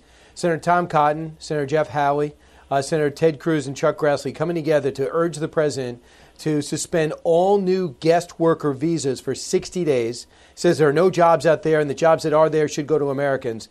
and also the H-1B visas, uh, often used.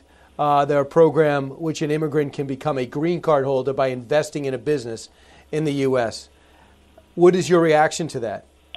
So you're, you're right. It's not specific in CBP's area, but but what I what I can comment though on Brian is look, th- this is a the, the president has been very clear since his first days in, in, in administration is that he his number one priority is to protect the American people, and part of that is to protect American jobs. So he's already taken a, what what I think is is a significant step forward already that that's that's denying new immigrants coming in. Last year in 2019, we had a little under a million immigrants that were allowed in this country. 450,000 of them were new. All of them with the ability to compete against Americans for jobs. So as we're trying to get the recovery to jumpstart its recovery, uh, the president has taken proactive steps. And he said from the beginning that was just a first step. If there was information that showed they needed to do additional things, the president would support that. And I think that's what this is about. Wow, interesting. Now, the other report is the president is urging you to get the wall painted black because if you touch it, your hand will burn off and hopefully keep people away from it. Uh, it's going to be costly. Are you doing it? So, uh, uh, look, Brian, I, I think this is another great example of president. When when he he talks to us, he really is looking out for the workforce. He's trying to give the workforce that's out there on the lines, risking their lives every day for the American people, all the tools that they need to do. So when we look at the steel bollards and, and, and we're looking at out there, you know, when, from from a law enforcement, from a you know border patrol agent that's out there on the line that's looking through those bollards, they're, they're, when when they're blending in with the terrain around, it does impact uh, to a certain degree their line of sight. So by painting it black, by painting it any color, it's going to improve that contrast. It's going to probably uh, uh, uh, reduce glare a little bit, and it's actually going to make their visibility a little bit better. Every little thing matters. And I tell you, everywhere we have a wall system, everywhere that's at with technology and personnel, we've seen assaults on agents precipitously drop. So everything that we can do for that, that's a win. Is this uh, reducing our appetite for drugs? Is this hurting the cartels, this pandemic? It absolutely is, Brian. You're spot on. Not not many people are are tracking that and asking about that. It absolutely has made their their job harder because of travel restrictions uh, on the southwest border, for example. I mean, we're seeing uh, on average 400,000 less individuals crossing our borders per day. 400,000 less per day. What? And so, yeah, it, Wow. it's, it's it's it's insane. And so, what that does though is it's reduce uh, the, the the ability of the cartels to smuggle the drugs in through the, the masses of people that we normally have encountering. We put more agents back to the border because of this president's initiatives and tools that he's provided us. So we're making it harder, and and they're suffering. We we you know there's a couple of drug categories are down, but look, they change their their tactics and techniques quick. So heroin and meth, uh, it, it's still up overall, e- even even through COVID. Wow, fantastic! So uh, to update. You're able to update the president on something that's that he ran on, and now he's about to run on it again as we try to get through this pandemic. Mark, can I tap into another one of your uh, something that stands out in your resume? You're a former FBI assistant director, and one thing I've been brought up as we start seeing Mike Flynn fight back for his life and his reputation, we're seeing some of the uh, the exchanges uh, between uh, fellow FBI agents, Lisa Page, Peter Strzok, Bill Prestep, Priestap, uh, and others. From from the way the protocol is, they were going back and forth on how to trap a three-star general into lying, uh, how what the goal is, the the way they acted. Does this seem like the way the FBI usually acts? Well, Brian, I tell you, I I, uh, I, I would love to answer that question uh, prior to coming back to the government, prior to my at my current position as, as commissioner CBP. I, I think it just wouldn't be appropriate for me now to, to, to kind of comment on that. I, I think the, the attorney general has, has spoken well about that. I, I think they're they're doing all the right things right now, and, and I, I support their efforts with respect to taking a look at, at everything that happened throughout that process. So yeah, you can't do it. I guess if you quit your job, you'll tell me. I, I absolutely, Brian. I tell you what, if if if uh, you know if the president fires me, call me the next day. I'll come on and talk to you. You've been fired before. You you deal with it well. You end up landing on your feet. I have, Brian. It would not be my first time. That's correct. Right. Everyone gets ready, and then they realize they need you. And lastly, all right, do you tell some of you, do you tell some of your staff to work from home, or is this something you got to be at the border on? Can you telework? Uh, well, so that's, that's another good question uh, that I think is lost sometimes on American people. So we do have a segment of, of folks that do telework, and we've we've fully uh, expanded that uh, as much as we can. But we're, we're a law enforcement organization. We have over forty thousand gun toters. Uh, the gun toters can't telework it in. Uh, they they got to get on that line. And right now, specifically with COVID, right, they're they're trying to stop people from coming in that could have this disease and spread it out to the American public, as well as they're still tackling drug cartels cartels and arresting uh, gotcha. uh, criminals and gang members and and and, and uh, uh, it's all, it's, all the- yeah, it's always risky business, Mark, especially now. Congressman Michael Waltz next. The- With Fox News Podcasts Plus, you can enjoy all your favorite Fox News podcasts without commercials. Subscribe now at foxnewspodcasts.com. The more you listen, the more you'll know. It's Brian Kilmeade. 18% of the people came from nursing homes. Less than 1% came from jail or prison, 2% came from the homeless population, 2% from other congregate facilities. But 66% of the people were at home, uh, which is shocking to us. We thought maybe they were taking public transportation, and we've taken special precautions on public transportation, but actually, no, because these people were literally at home. So, do you believe that? 66% of the people testing positive, hospitalization, were at home doing what they said. So as the economy grinds to a halt, are what we doing even helping? Numbers going down in New York in, in three major cities, but across the country they're going up slightly. Joining us now, Congressman Michael Waltz, former Green Beret, he used to work with Dick Cheney. Now he represents the 6th District in Florida, and now with the National Guard too. Congressman, welcome back. Hey, thanks, Brian. Good to be with you. I know you're in Florida where you're not really feeling it like everybody else. I understand. I was talking to some people. People going to malls. You know, here we go to the pharmacy, the liquor store, and the supermarket, and people aren't going to work. So it's really hunkered down here. And when I see stats like that, we're not scientists. I'm wondering if we're doing the right thing. Do you ever wonder? I mean, do you talk to people? Yeah, all the time. Actually, Brian, just crowd. I'm in D.C uh, because I'm I'm at work. Uh, despite what Pelosi says, you know, I'm, I'm we have a defense bill, we have other things to do. I'm dealing with the Pentagon and others, and uh, and you know, we talked about this morning on the show, introduced uh, legislation to stop our research dollars from going to Beijing. They have these what they call these pro forma um, sessions, and we're able to at least get some introdu- uh, legislation introduced, but and we, we've got to get back to work in the Congress, just like America has to get back to work where it makes sense. And to your point on on on what's happening at home, there's a lot of research emerging that this virus does best in cool, dark, indoor places. Uh, you know, there was there's also research showing that it doesn't do so well outside, fresh air, air circulating, and in the sun. And that's been part of the debate on Florida's beaches. Is you know, it's okay to get out and run it's okay to walk your dog. It's actually probably healthier, and it also, it, you know, there's also evidence showing people that are getting a little bit of exercise and are in shape and fit uh, are doing a lot better than people that are sedentary and have uh, respiratory problems. So, look, I think this thing's all over the all over the place. At the end of the day, uh, where it makes sense, you know, North Florida, Wyoming, that's very different than say Miami Beach, uh, downtown Miami, or downtown Manhattan. And if, uh, from my perspective, if our healthcare workers can be out there, our grocery store clerks can be out there, you know, our elected representatives can have their sleeves rolled up, do be smart about it, and get to work. Yeah, and you're not. I mean, I know you. You go into war zones. Yeah. No one ever doubts what you would do. Uh, I know Congressman Crenshaw and McCarthy just have spoken on this show and saying they want to go back to work like the Senate. And to be honest, uh, Congressman, I hope it doesn't sound too crass, but if you are too old and you are vulnerable, you shouldn't have run for reelection. You are an essential worker. Since when do lawmakers not have the self esteem to understand that they have to go to work in times like this? And if you're 86 and say, well, it's a little dangerous for me, I'm sorry. I didn't ask you to run 16 times for reelection because no one predicted 9 11. We didn't predict 2008, the collapse of the economy, where you got to work around the clock. And no one predicted this pandemic. So I have no patience yeah, for right, but there's there's other things at play here. So I, I do they're they're fine. I, yeah, I don't disagree with you.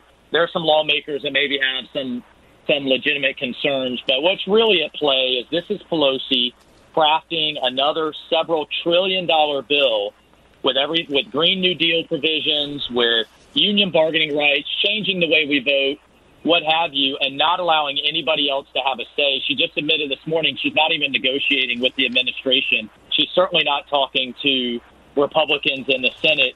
And her lieutenant, uh, Representative Hoyer, Steny Hoyer, said, "Well, we'll call the House back when we're ready for you to vote." That's not how this works. You know, the the hundreds of thousands of people I represent, I've talked to Democrats as well. They're just as frustrated. We all need to have a voice in crafting this legislation. Don't box us into a yes or no. Uh, and and what we're going to see is 1,400 pages, like we did before, uh, progressive left wing Green New Deal provisions that they're using this opportunity and doing this all behind closed doors with just a few people in the room. That's what that's what a lot of this is all about. You're on the House Armed Services Committee. You know the military threat that China is, uh, presents, and uh, you also wrote about the the way China is infiltrating through our university system. You wrote a column today about the 400,000 Chinese students that come here for college. We have no way of verifying their grades, but we know their checks clear. And we know how many American students are not going to elite colleges because Chinese students are. Are they just there to learn? You know, honestly, Brian, a lot of them are. But here's one thing that we need to understand. Uh, uh, because one of my Democratic opponents have already has already called me racist for for putting this out there. This isn't about race. This is about national security. And these kids, a lot of them are victims of the Chinese Communist Party. They don't have a choice.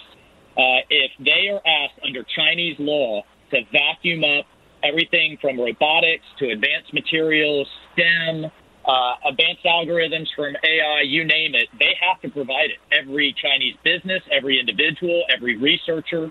And, uh, it, you know, it, it is a giant vacuum uh, cleaner from our research institutions, our academic institutions, right into Beijing, and they fast track this technology right to their military. So their whole their whole strategy is to eclipse us economically through technology advances, so that the, any kind of military conflict is just a fait accompli.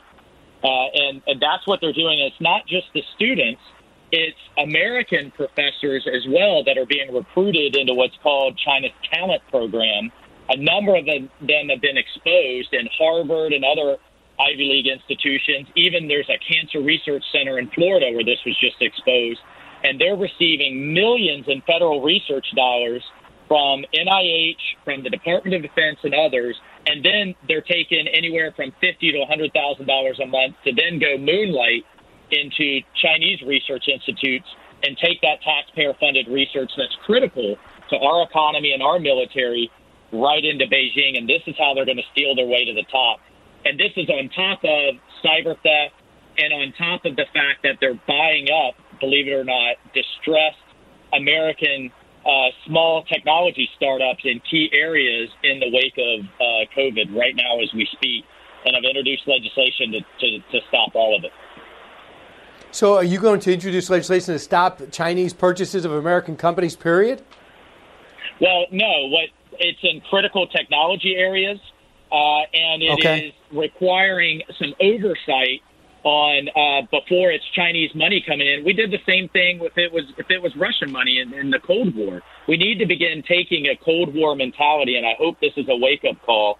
Same thing with the students. Will we allow 400,000 Russian students at the height of the Cold War to come in and and search it uh, and and study in our most advanced technological research institutes? No.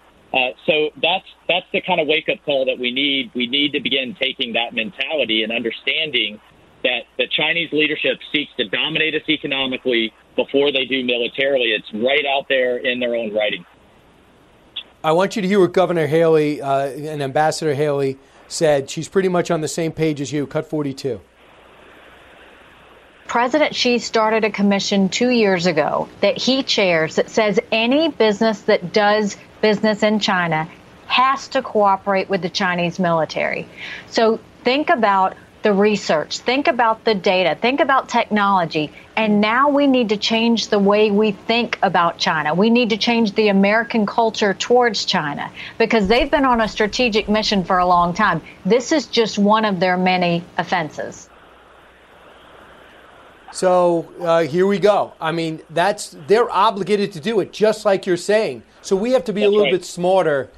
And let, let me ask you, uh, Congressman, because you were with Dick Cheney, you know you can't just walk around just saying things, even though you feel a certain way.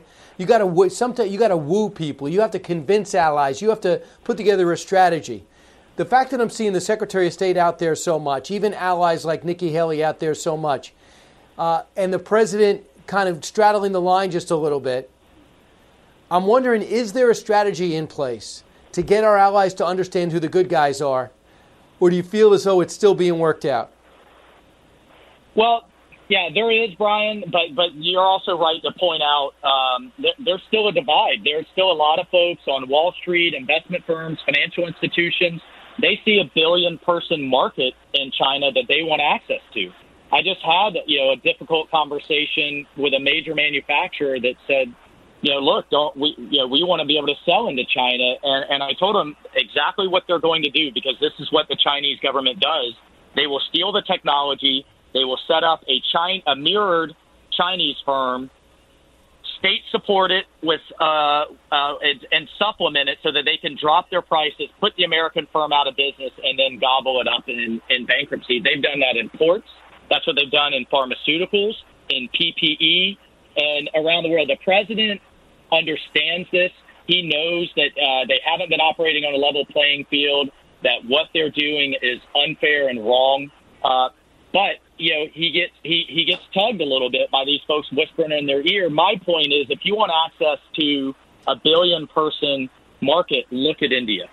That is 1.3 billion people, the world's largest democracy, uh, a critical U.S. ally that is in line with our values and our thinking, that aren't oppressing, uh, you know, millions of its own citizens and seeking to dominate the United States in the new world order.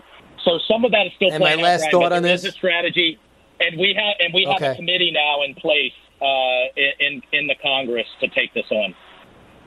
All right, and lastly, while you think about that, where's the Muslim world? They're upset that a handful of terrorists are at Gitmo, but what about the hundreds of thousands in concentration camps because they're Muslim in China?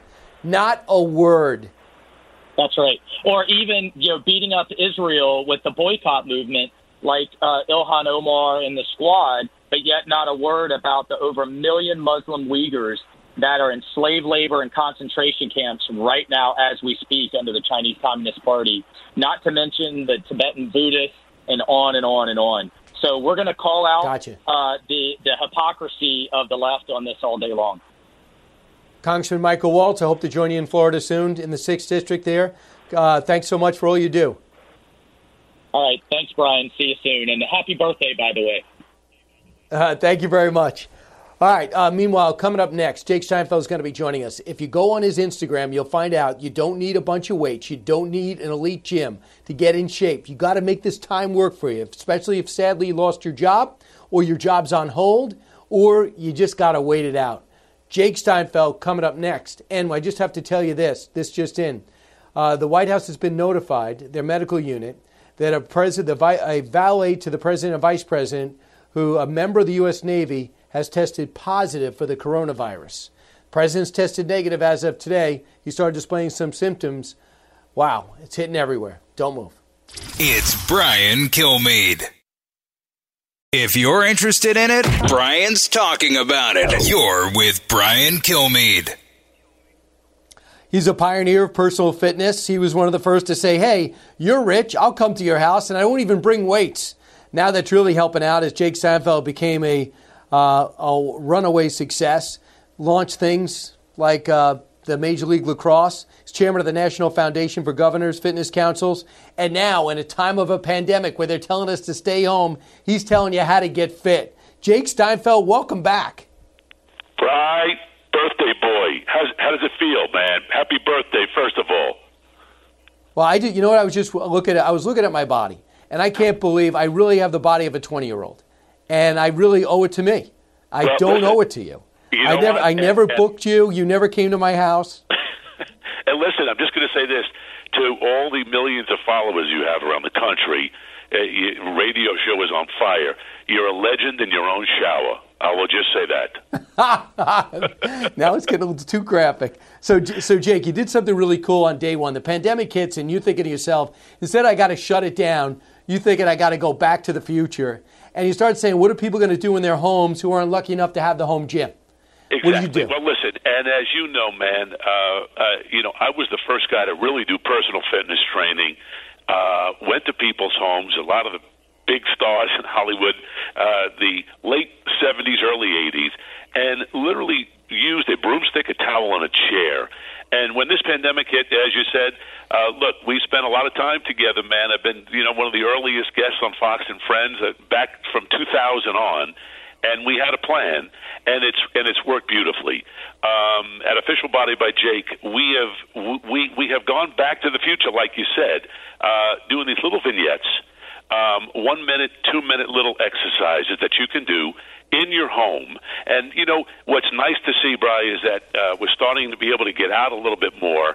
But gyms are going to be closed for a long time, it seems, and people are concerned about going back to a gym. We have these workouts at official body by Jake exercises that you, anybody can do at any age with a broomstick, a towel, uh, two cans of Mama's tomato paste. And what's terrific about it is reading a lot today about the fact that, you know, that we're sitting at least 10 hours a day. Americans are sitting at least 10 hours a day. You got to get up, you got to get moving.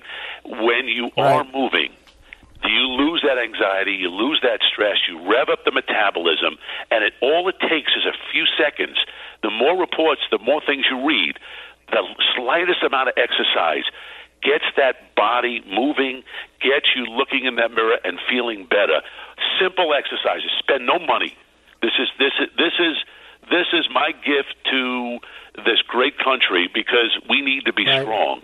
And as we and as we open the doors again, you want to be able to get back to what you were doing, make changes in your life, but be strong when you're doing it. That's the name of the game. Some, yeah. All right. So the exercises there. When people see after these last few weeks, you want them saying, "Hey, you're in great shape." Listen, a lot of people, 33 million people, lost their jobs. Some of the most successful, first time ever, they're applying for unemployment or going on a food line. Some basic things to do when you realize you have free time and need direction. What's the first thing you do? Do you create a schedule, even though First, it is exa- technically Brian, you open? just said it. Create a schedule. Create a schedule. Get up in the morning, and and my recommendation is just as you would brush your teeth. Go to official body by Jake. Do one of the exercises. We post up an exercise every day. We've we, we we've done about sixty now. You can create your own little workout routine in the privacy of your apartment, your home, no matter how much room you have. I want you to succeed. I want you to feel great. And it really is that anyone can do this, man. This upward spiral of success once you do one exercise. And granted, a lot of people, man, and we talked about this, have a lot of anxiety, a lot of stress. Had it before the pandemic. Now it's doubled and quadrupled. I want to be able to have you use exercise as your medicine, exercise as your medicine, rather than doing things that you know you shouldn't be doing, but you're concerned, you're nervous, and you want to succeed, you want to be good. Here is a way to do it. Really simple Hmm. And be great. exercises you can do anyone. Got it. Go to uh, Instagram, body official body by Jake. Jake, thanks for uh, closing out the show on my birthday. I appreciate it. You're still sexier than I am. From the Fox News Podcasts Network. I'm Janice Dean, Fox News senior meteorologist. Be sure to subscribe to the Janice Dean podcast at foxnewspodcast.com or wherever you listen to your podcasts. And don't forget to spread the sunshine. Listen to the show ad free on Fox News Podcast Plus, on Apple Podcast, Amazon Music with your Prime membership, or subscribe wherever you get your podcasts.